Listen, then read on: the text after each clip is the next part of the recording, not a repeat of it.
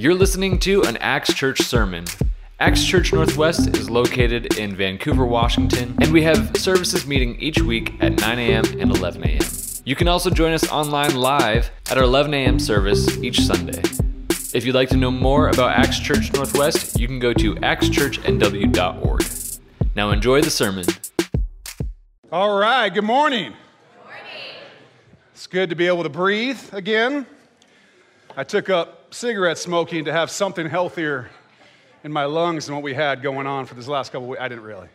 People were like, really? You started? No, I didn't. It's really good to see you guys.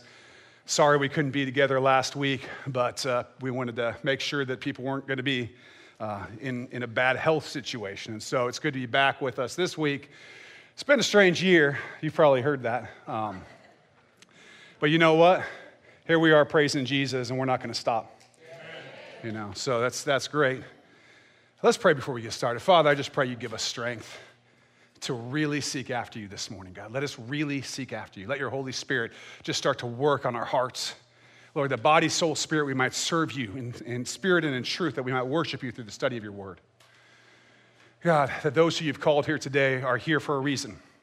It's not by accident that they've shown up, but that you have a divine appointment with them today, that you want to speak their heart. Lord, let us have intimate, loving connection and relationship with you this morning as we seek to know you, Lord. Those who don't know you, Lord, I pray you draw them to yourself today. Those that do know you, I pray you draw them closer to yourself today, that as the time draws near for you to return for your church, that many may come into your kingdom through the preaching of the word, your word, which is truth.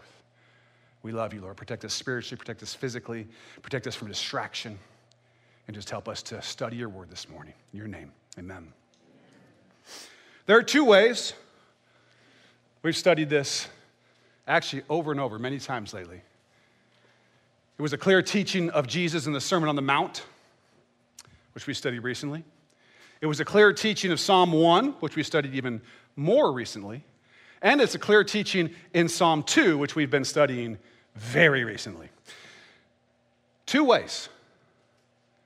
The way that leads to destruction, and the way of the Lord and his kingdom, which leads to life. That's it. There aren't any more. People talk about all roads lead to heaven. There aren't all roads. There are two roads, Jesus and everything else. That's it. God makes that very, very clear. I've noticed that the world is simple to predict. Lost people, strangely, act like lost people. They are uncomplicated. They have, as the Lord has shown us in his word in Romans 1, they've suppressed the truth in unrighteousness. And because they've done so, and they've done so often and for so long, the Lord has given them over to the point where they just don't know anymore what is good and what is bad, other than some shadow somewhere that they occasionally understand. Other than that, they're lost. The world is lost. They not only do the things that they know lead to death, but they also approve of others who do them and even celebrate others who do them. And they're becoming more brazen about it. They're not as concerned about just being real honest about where they are as the time of the end draws near. We have now, according to research by a group called PPRI, we have a nation where 24% of the people are what they call religiously unaffiliated, meaning they have no affiliation to any religious thing. Maybe they believe in God, maybe they don't, but they aren't affiliated with any religion. And of course, our region here in the Northwest, higher, if you can believe that. And there are many who are religiously affiliated who do not walk in a way that honors God. The world is lost. And there are many walking around in your life who are lost. This is the expectation that we have of the world. And the second Psalm is really clear about this. If we read in Psalm chapter 2, verses 1 through 3, which we studied some weeks back, it says, "Why do the nations rage and the people plot a vain thing, a useless, worthless thing? The kings of the earth set themselves, and the rulers take counsel together against the Lord and against his anointed, saying, let us break their bonds in pieces and cast away their cords from us. The world is headed toward destruction and death. They do not want God to be God. They do not want God to be king. They do not want to be chained, as they see it, to morality or to God's law. They want to do things the way they want to do things. They want to do whatever they want. They want to be the makers of men and women in their image. They want to tell you how you should live. But it's not the way that God has called you to live. They want to be their own gods. So they try to dominate the cultural discussion with their rebellion and their false moralities. They even take good things, truths, and they turn them into idols and almost religions until they've blown them up into something that can't be recognized and perverted it beyond anything that could have been about that original truth. They take the equality and rights of women, which is a good and godly and biblical thing, a true and beautiful thing, that all men and all women are equal before God and made in his image and likeness. What a beautiful truth. And then they turn it into something ugly. They pervert the truth until having equal rights as women means not just having equal rights as women, but having the right to kill much smaller women as long as they're in your womb. All kinds of things can grow out of a truth when we take it, blow it up, and pervert it into something that it is not. They take good things and they make them idols until they become bad things.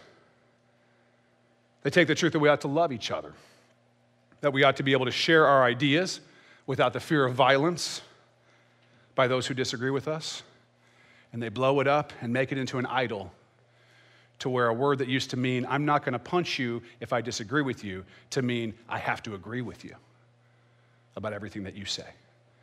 You no longer can disagree at all. Loving others means agreeing that everyone's opinion is equally valid. Let me share something with you. It's not true. Some of your opinions are terrible. I've seen your Facebook feeds, okay? Not every opinion is equally valid. It certainly isn't equally true. You can have your opinion, and you have a right to your opinion, but that doesn't make your opinion right. But that's what happens when you take a value, a truth like tolerance, and you blow it up until it no longer resembles anything true at all. They pull away pieces of morality, but they don't recognize the source of morality. God, the creator of heaven and earth, who is all-powerful and is over all that is. He is the source, the root of morality. All of it grows out of his character. You cannot separate it from him and still have it be morality. You can't pull away pieces and make them into their own religions. If it is good, and it is, that we ought to steward and protect and take care of the earth well, what many people would call environmentalism. If it is good, and it is, we should take care of those things that God has made. Then it is also good that we should be sexually pure. Those two branches are part of the same tree. If you cut one off, you cut the branch off that you're sitting on. They only have their truth when they're rooted into God. And if one is true, then all of the others are true too. That's the fact. If it's good that we should protect the lives and the dignity of women, as clearly we should, it is also true that we should protect the lives and the dignity of very young women in the womb. If it's true that we should fight against bullying and love our neighbors, which it is also true that we should love and fight for the mental and spiritual health of those who struggle with things like gender dysphoria, instead of encouraging them in their misunderstanding and celebrating and participating in their brokenness so that they become more broken. But the world doesn't understand, and so lost people act like lost people. We could find many examples of this over and over and over again. The point is that the good and just law of the Lord is not able to be broken up into parts and then inflated until it has become a perversion. The same God who made the universe and the world is the same God that made you in his image and likeness. He's the God of both gender equality, racial equality, and sexual purity, and that you ought not to lie, and that you ought to be a good parent, and on and on and on. All of these things are one. You cannot say you should do this one without saying you should do this one also. But that's the brokenness of the world. They want to break the bonds. They want to make their own morality. You cannot have one truth without all the truth that support it, because they're all rooted in the same place, God. And you certainly can't have no God and any truth. If there is no God, you're in trouble, because all you are is a bunch of atoms. You're just a sack of meat with a brain that has little atoms bouncing around. You don't even think what you think because it's true. You just think what you think because that's the way your brain is, atoms are bouncing around. So you're pretty much in big trouble. God is God, and that is why there is truth. He's the God who condemns both lying and condemns loving wealth. He's the God who tells us to be good steward, and the God who tells us to be faithful parents. We cannot have one without the other. The chains of morality, they're not chains at all. They're a hug. They're a loving, strong hand holding us, guiding us, because God made us and knows who we are and knows who we're supposed to be and knows how to make us fully who we are in Him, and loves every one of you and knit you together in your mother's womb, that you might walk in the ways that He has made for you, that you might fully experience the joy, the hope, the peace of life. To walk outside of that is death. But the world doesn't see that. It doesn't see God's law as a blessing, but a burden. And we'll see what the Lord says to those who continue to mock His law, His power, and His judgment today.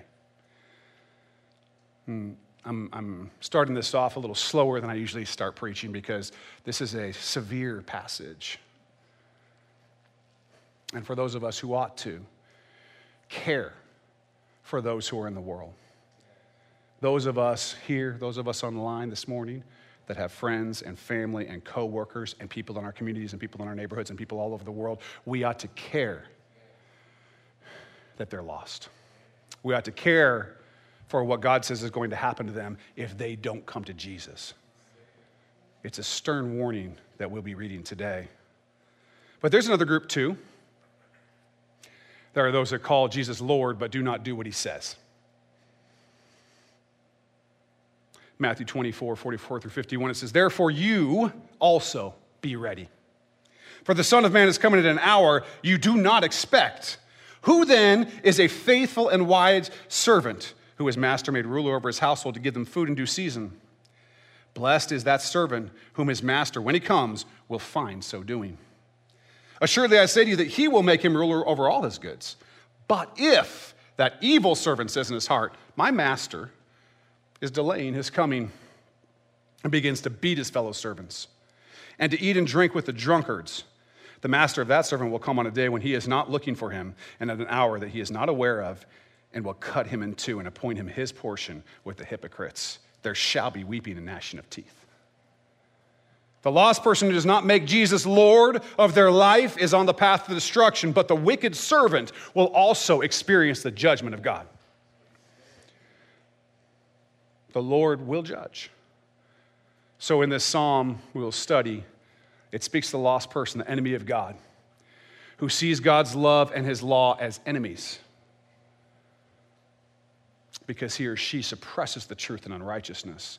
But there is something to be learned also for those of us who do serve Him, who do call Him Lord, when we start to get sideways, maybe slapping around the other servants a little bit, maybe getting a little hammered with the drunkards.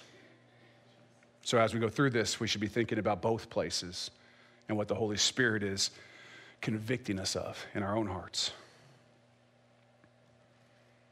In my life, I have both suppressed the truth in unrighteousness and known the truth and treated God's grace cheaply. I've done all of that. Praise God, because if it was not for His incredible and awesome grace, the awesome grace of God, I would be the subject of judgment and wrath. That's where I would be. There's a reason why I sit up front, why I'm sweating from praising Jesus this morning. Because I was lost and now I'm found. Because but for him loving me while I was yet a sinner, dying for me, rising again, I would have no hope. I would be under his wrath and under his judgment. But because of his death and resurrection, I am free. You can be too. Let's get on to our study of the word today. We've studied the first 5 verses of Psalm 2 so far. And both of those messages are available on the website or YouTube or wherever you find podcasts if you want to catch up with where we are. Don't do it now because we're going to keep going. But we already read today the first 3 verses a little earlier. I'm going to read you verses 4 and 5, which were from last time, so that we can kind of see the progression here. This is going to be God's response to those who think they can throw off the chains and the fetters. This is how God reacts to people, rulers and kings and nations, peoples who think that they can get rid of his law. This is what it says, Psalm 2, 4 through 5. He who sits in the heavens shall laugh. The Lord shall hold them in derision. Then he shall speak to them in his wrath and distress them in his deep displeasure. Now let's study what the Lord God says to these people. We're going to start in verse 6. It says, this is the Father speaking. Yet I have set my king on my holy hill of Zion. Now Jesus speaking. I will declare the decree. The Lord has said to me, you are my son. Today I have begotten you. Ask of me and I will give you the nations for your inheritance and the ends of the earth for your possession. You shall break them with a rod of iron. You shall dash them to pieces like a potter's vessel. Now, therefore, be wise, O kings. Be instructed, you judges of the earth. Serve the Lord with fear and rejoice with trembling. Kiss the Son, lest he be angry and you perish in the way when his wrath is kindled but a little. Blessed are all those who put their trust in him. This is a messianic prophecy.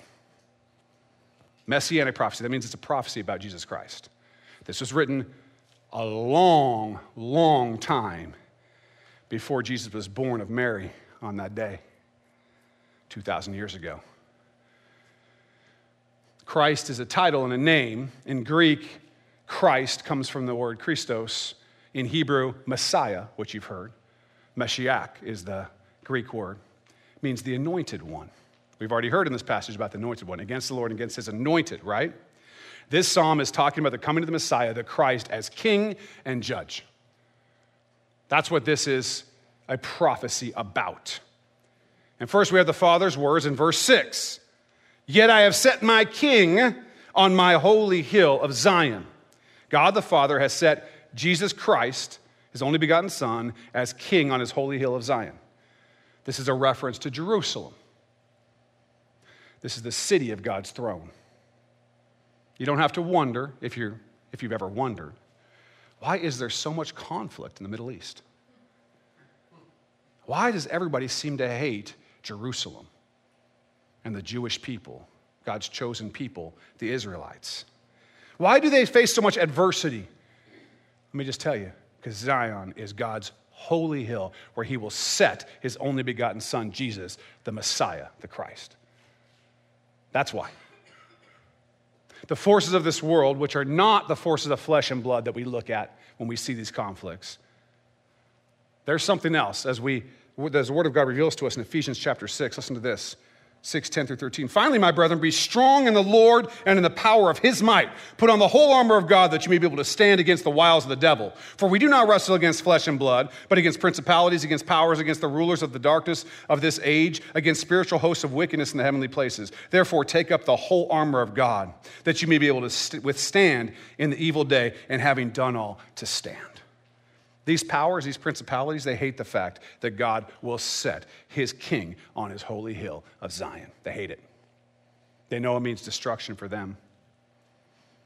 And so you will continue to see until the king is there, those who will be against Zion, who will be against the Israelites, who will be against Jerusalem.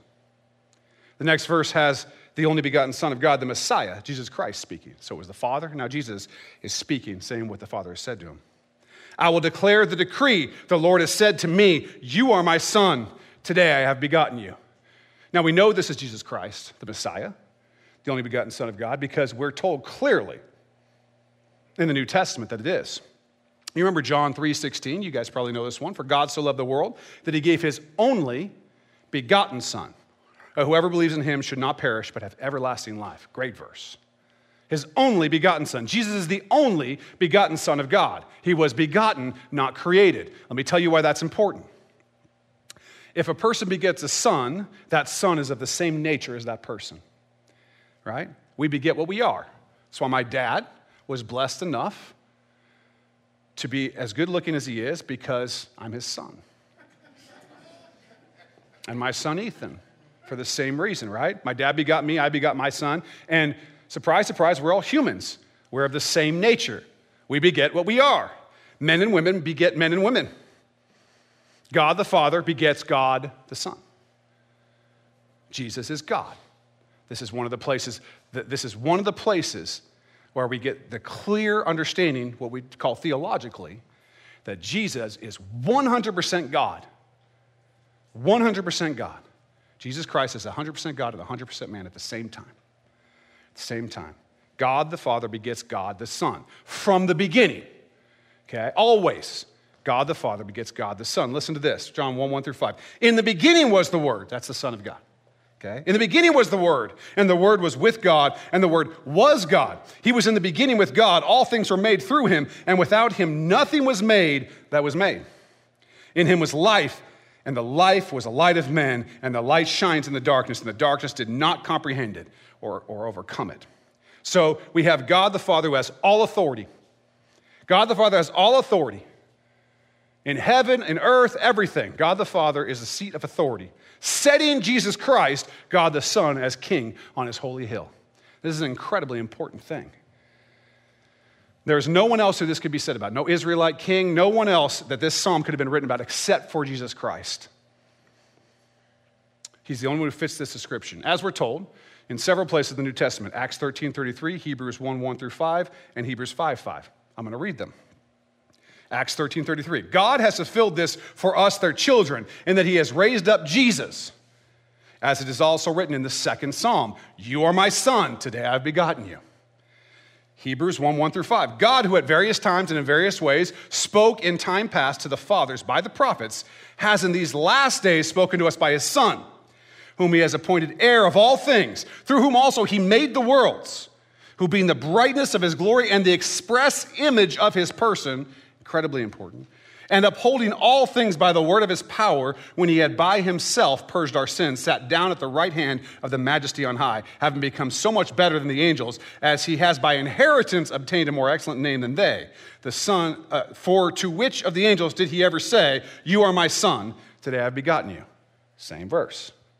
And again, I will be to him a father, and he shall be to me a son. Hebrews 5:5. So also Christ did not glorify himself to become high priest, but it was he who said to him, you are my son, today I have begotten you. This verse shows up a lot because it's about Jesus and because it's fulfilled in Jesus.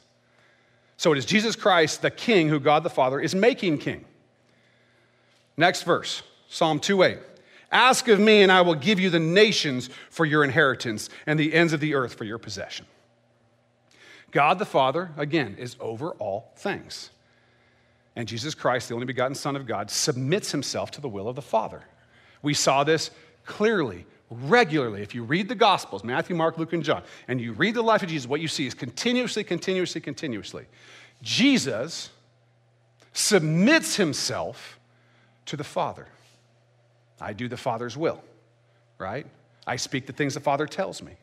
He's always submitting himself to the Father as his only begotten Son, because the Father has the authority. And here, the Father is granting to him the Father's authority. He's telling the Son, in whom he is well pleased, as we also know from the Scripture, to ask for the nations and for the ends of the earth as his inheritance. Ask me. There are a couple things here. One is that we need to understand something about Jesus. Jesus is not only our friend, which he is, and our wonderful counselor, which he is, and so many other things. But here's the other thing. He is on the throne. He is King of kings and Lord of lords. He has power to judge the world, and he will judge the world. You have to understand that. You have to know that. It's right here in the scripture. The other thing I want us to think about in this particular verse is that as God's children, not as his only begotten children, as his created children, who he loves, who he loved so much that while we were yet sinners, Christ died for us, who he loved so much that he was willing to be God with us, Emmanuel, and come and be a man and be treated horribly and die for us and rise again. That's how much he loves us. He also wants us to ask him for our inheritance. He loves to have us ask him and come to him. He wants us to ask him for the things he desires to give us. Things like, I don't know, eternal life, which is kind of high on the list for me. We're to ask him help in time of need, worthwhile kingdom work, healing, mentally, physically, spiritually. Intimacy of love and relationship with the Father and the Son and the Holy Spirit. Ask him. I want my children to ask me for things. I really, really do. I want to give them things. And I want them to ask me. I want them to ask me to spend loving, special, intimate time with them. Because I desire to give that to them. I want them to ask me for help when they need it. I want them to ask me for gifts that will help them become more the people that God created them to be, that will help prepare them to meet Jesus Christ. I want them to ask me that I might give it to them. I want them to grow, to become fully themselves, better men and women. And I want them to ask. And our Father wants us to ask him. As he has his only begotten Son, ask for his inheritance. Now, as my children grow and mature, their requests grow and mature. When they were very little, they mostly just asked for ice cream or to stay up later or for a Nintendo or whatever, right? Those were the requests. They're the requests of young children. As they grow older, they've been asking for more mature things. This is like us. As we grow in Christ, we go from asking for less mature to asking for more mature. As we grow in him, we know his will more. Remember what Jesus said, this is Matthew 7 through 12. Ask and it will be given to you. Seek and you will find. Knock and it will be opened to you. For everyone who asks receives, and he who seeks finds, and to him who knocks it will be opened. Or what man is there among you who if his son asks for bread will give him a stone? Or if he asks for a fish, will he give him a serpent? If you then being evil know how to give good gifts to your children, how much more will your Father who is in heaven give good things to those who ask him? Therefore, whatever you want men to do to you, do also to them, for this is the law and the prophets. Ask. He's going to give it.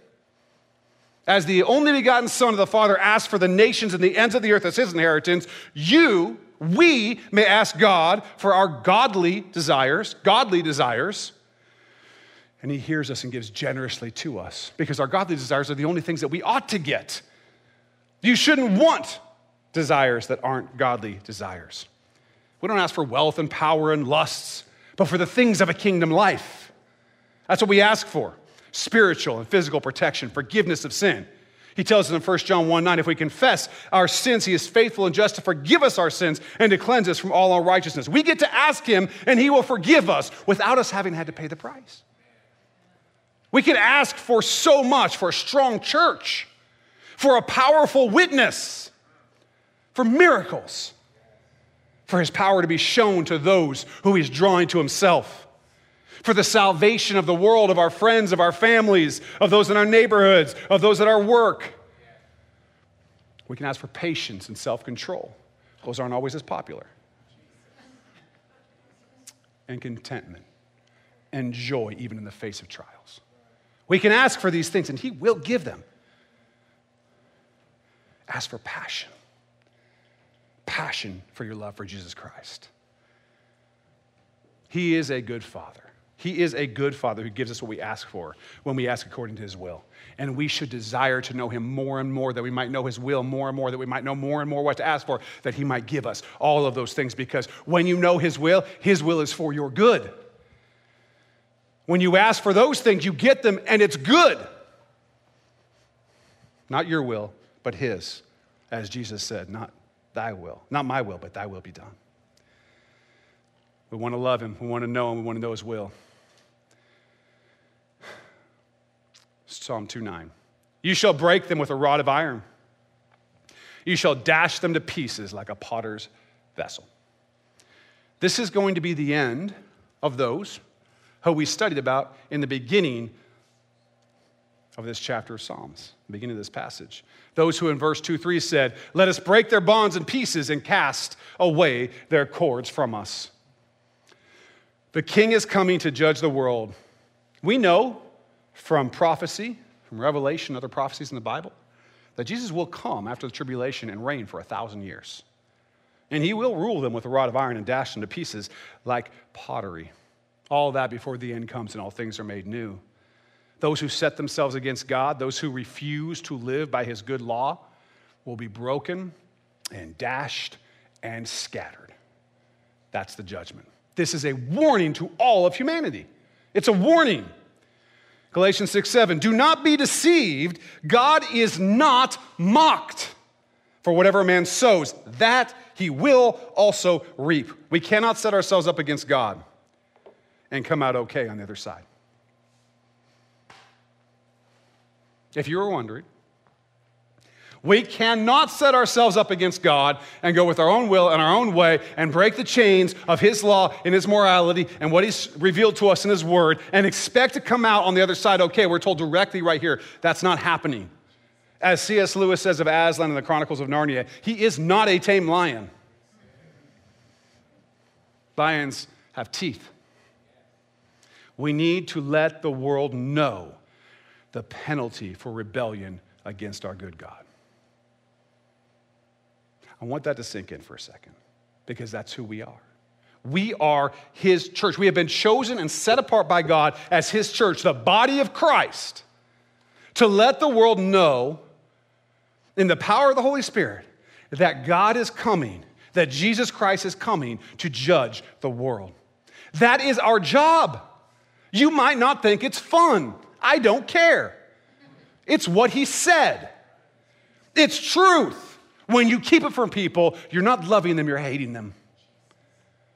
Jesus Christ is coming to judge the world. All of those who have set themselves against God, who do not call Jesus Lord, are going to be dashed to pieces like a potter's vessel, like a clay pot thrown on the ground.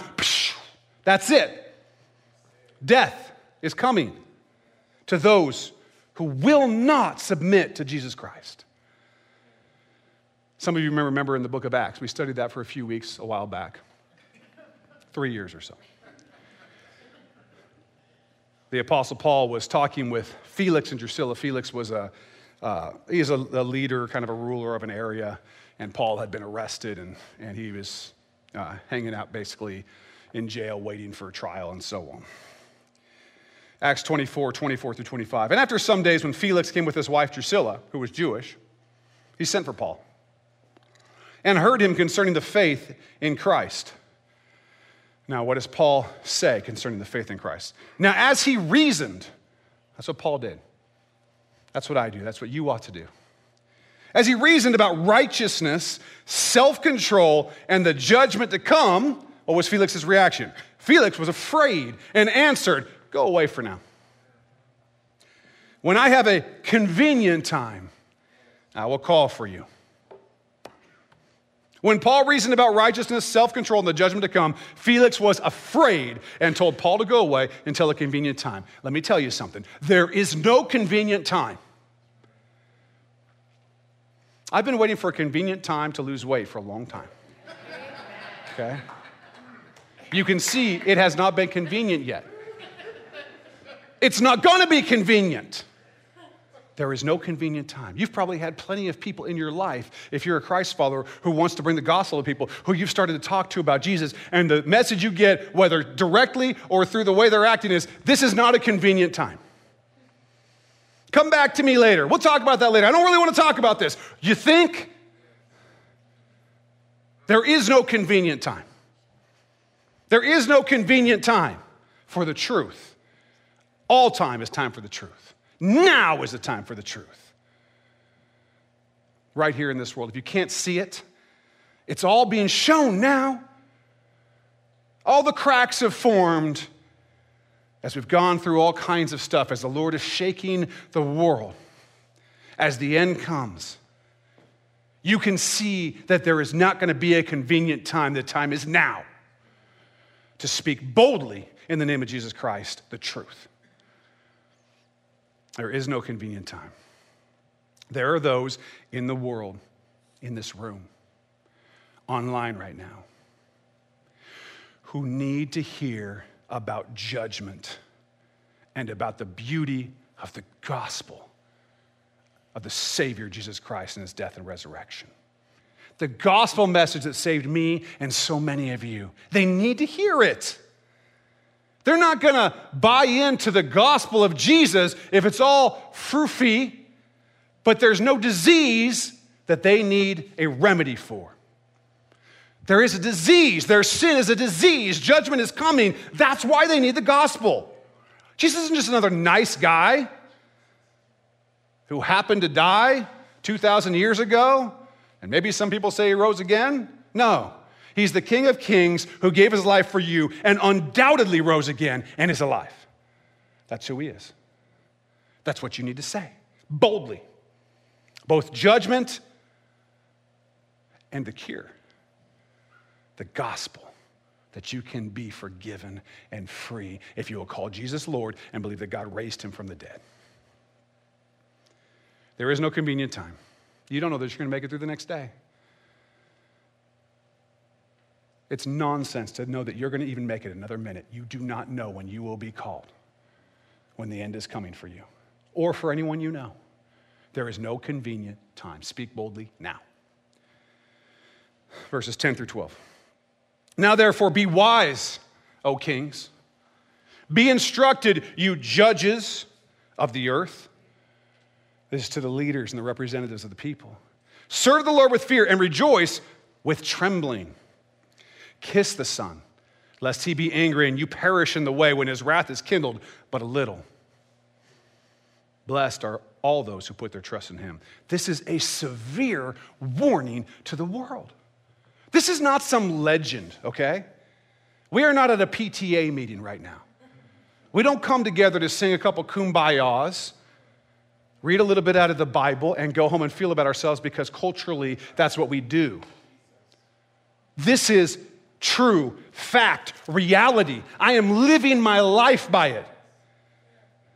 I live and I die for Jesus Christ. That's the truth. This is a severe and serious warning. Take it seriously. This is the warning. Serve the Lord or die. That's it. Be nice if I could say something different, I guess, but it wouldn't be true. And I love you too much to lie to you about this. Serve the Lord or die. I know we don't like to put stuff like that on a coffee mug. Go to the Christian bookstore, it's like, serve the Lord or die. Oh, that's a nice mug. I know, it's not the kind of thing that we talk about politely, but it's the truth. We should maybe put it on a coffee mug. I know there was a time, we talk about this time when everybody was, these preachers were fire and brimstone and it was all about you're going to go to hell and there wasn't enough of the love of Jesus and whatever, and maybe that's true, and I'm not a big fan of all that kind of style from back then, but it was true. It's true. Serve the Lord or die is absolutely true. Two paths is absolutely true. Choose this day who you will serve. As for me and my household, we serve the Lord. It's true. Those who choose another way are going to experience the judgment of God, not just in death, not just in the first death, but in the second death. Eternal life away from God, because his holiness cannot abide any darkness. And our sin is darkness. And the only way to cover that sin and to be washed and clean and light is by having Jesus step in for you, which he did at the cross, and which you can have. You can have that forgiveness. You can have God, instead of seeing you, look right at Jesus and say, you're clean, you've been made clean, you've been washed clean. What amazing news.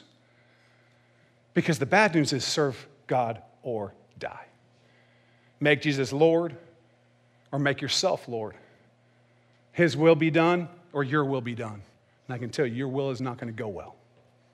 You're going to be dashed to pieces like pottery. You're going to be ruled with a rod of iron, and you're going to spend eternity in hell. I know, it's not a great coffee mug sermon. but it's true. It's true. For the wages of sin is death, says Romans 6:23. The wages of sin is death, and we've all earned our wages. Every one of you, if you came in here today and thought to yourself, maybe you haven't earned the wages of death, if you've sinned, you have. And trust me, you've sinned. I may not know you, but I know. You know how I know? Because we all have. We have all sinned and fallen short of the glory of God, and the wages of sin is death, but the gift of God is eternal life in Christ Jesus our Lord. That's the good news. Thank God for the second half of that verse, because the first half is undoubtedly true. And we would be lost but for the second half of that verse, that the gift of God, the free gift of salvation, is eternal life in Christ Jesus our Lord. It means he's in charge. It means we don't break the chains. It means we don't pick and choose our morality. I really care about this cause, but over here I'm just going to be shady. I really care about this cause, but over here I'm just going to be shady. And then we make groups. There's those guys over there that care about this. There's these guys over here, and everybody comes other. Those people, these people. No, I love every one of you, and you should love everyone in the world enough to speak the truth to them about this. The psalm ends, blessed are all those who put their trust in him. You want to be blessed? You want blessing? Put your trust in him. On that day of wrath, you want to experience, instead of brokenness, blessing? Put your trust in him. Because there will be those who are broken and there will be those who are blessed. Two paths. Two roads diverge into wood, and I took the one less traveled, right? Put your trust in Jesus Christ today. Do not wait another day. Do not wait for a convenient time. There is no convenient time. You walk out of here because you're sitting here in your mind going, oh, I don't know about this. I heard Christians are really dumb. I don't know if any of this is true. I don't want to get into this. And then you convince yourself and you walk out of here. You've been warned. Put your trust in Jesus today. Today. Don't wait. Don't wait for convenience. There is no convenience. There's no convenience in surrendering to Jesus as Lord. There's just surrender. For those of us in Christ, if we've become wicked servants, beating our fellow servants and kicking it with the drunkards, and I know that's probably not exactly what you're doing. Beating people is looked down on, so you probably aren't doing that, but it could be anything. You're lying a little bit. Maybe you are a certain way when I see you in here on a Sunday and we're smiling and we're shaking hands and saying, praise the Lord. Then on Monday, you go to work, you're a little bit different. Here, hey, you're a Christian. And there, if we had a trial and tried to bring evidence from those folks about your Christianity, maybe we couldn't convict you. I don't know. We need to be good servants, working. You know where I'm going to be when Jesus returns? Working. You know where this church is going to be when Jesus returns? Working. Not going, oh, he's taking a long time. Be glad he's taking a long time. Had he come earlier in my life, I would have been broken. He had the patience for me, and he's having patience right now for those that he's calling, and we want to be a part of that. And if you want to be a part of that, don't be a wicked servant. Don't go, you know what, it's probably going to be okay. It's probably I'll get my life right at a convenient time. Today. Today. We have work to do, people. This is not some cruise ship. I told you it's not a PTA meeting. This is a battleship. This is a place where we come to worship the God of the universe in power, in the power of his Holy Spirit. We have such a short time. Stop grieving the God who loves us, whether it's because you refuse to come to him in the first place or because you're in him, but not living the life of a servant of Christ, of his disciple that you ought to. Let's not grieve him anymore. Let's serve him. Let's honor him. Let's love him. Let's see people come to know him. We have a short time. Short time to work the kingdom life before eternal life is in front of us. You're 100 years old. Some of you look like you might be. It's okay. It's okay. That's nothing. That's not 1 second of one day of eternity. It's nothing. It's a breath. And it's gone. Do not waste it waiting for convenient times.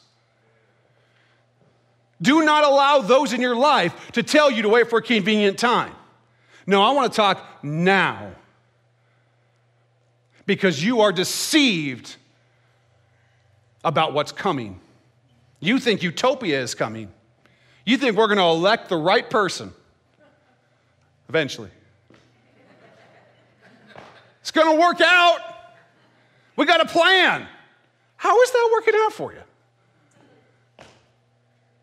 Judgment is coming. Serve God or die. And the good news is you can be in Jesus Christ today. And all of that won't matter to you anymore because you're no longer a child of judgment and wrath, but a child of God. You can be that. You can walk in that. People need to know that today. This should hit every one of us. I don't know how many of us let those opportunities slip by that God has put in front of us. Maybe we feel a little nudge. Hey, you should talk to him. You should talk to her. You know, you should really text so-and-so. And we're like, yeah, God, that is a good idea. I should do that. Let me just check my Facebook feed first. Let me just do this. Let me just do that. Let me wait for a little bit more convenient time. No good. You don't know there's a convenient time coming. It's now. It's now, and it may be now or never, because the end is coming quickly. We're going to do a class, hopefully soon, for those of you who are interested about biblical prophecy, the book of Revelation, some things like that. And as you study that, you'll understand just how quickly he's coming. Do not wait. If you are not in Christ today, be in him today. Call him Lord. Believe that God raised him from the dead. You will be saved. Turn today. Repent today. Because if you're not in the kingdom of light, you're in the kingdom of darkness. If you're not on the path for life, you're on the path for death. If you're not serving Jesus, you're going to die. And the first death will be bad, but the second death will be worse. See, I'm already in Christ. I'm already seated in the heavenly places. I'm already living that life. Other than this body that betrays me sometimes, the rest of me, I'm in Christ. When I meet him face to face, it's just going to be the next obvious step in the life I'm already living in joy and in hope. And things have come against me, okay? I have not had a perfect life, although I've been blessed beyond imagination. A lot of things have come against, and God has given me joy and hope through all of it. That's what I want for you. That's what I want for your friends. That's what I want for your families. That's what I want for this region. That's what I want for the United States. That's what I want for the world. That's what I want for our brothers and sisters in Honduras. I want you to have Jesus, not judgment. And we got to get serious about it. No more. Let's bring them in. Let's tell them it's all fairy tales and gumdrops and hope that they decide to stick with Jesus when times get tough. How about, you know what? If you don't stick with Jesus, if you won't serve him, then you're against him. And those who are against him are going to be ruled with a rod of iron and dashed to pieces like pottery and eventually spend eternity away from him in hell. So let's love him. And let's fear him. We can fear him as children of Father in awe and reverence. Or you can fear him as the one who will dash you to pieces like pottery. Your choice. If we repent and believe and call him Lord and believe God raised him from the dead, then like Jesus, the firstborn from the dead, you will also rise from the dead into everlasting life in him. If you don't, you'll rise from the dead into everlasting death. There's an old hymn, I don't believe I've ever heard it sung, but here are some of the words to it. It is named, "And Will the Judge Descend?" which sounds like an old hymn, right? I'm not even going to try to guess what the tune is. But this is what it says. Ye sinners, it's all of us, seek his grace, whose wrath ye cannot bear. Fly to the shelter of his cross and find salvation there. So shall that curse remove by which the Savior bled, and the last awful day shall pour his blessings on your head. There will be a last awful day. And there'll be people on two paths. The path where blessings are poured on your head and the path where they're not. We don't want to experience God's wrath. We've been warned about it. We need to believe the warnings. We want to experience his joy. We want you to experience his joy. We want to be in his blessing. I want you to have joy now and for eternity. And the only way that's going to happen, no matter what tricks your mind wants to play or what justifications you want to come up with, the only way that's going to happen, two roads, there's one way it's going to happen, that's turning to the King, Jesus Christ, God's only begotten Son. That's it. The other path is everything else, and they all lead to death. So turn to the Savior, the Messiah, Jesus, the Christ. Be warned and be wise.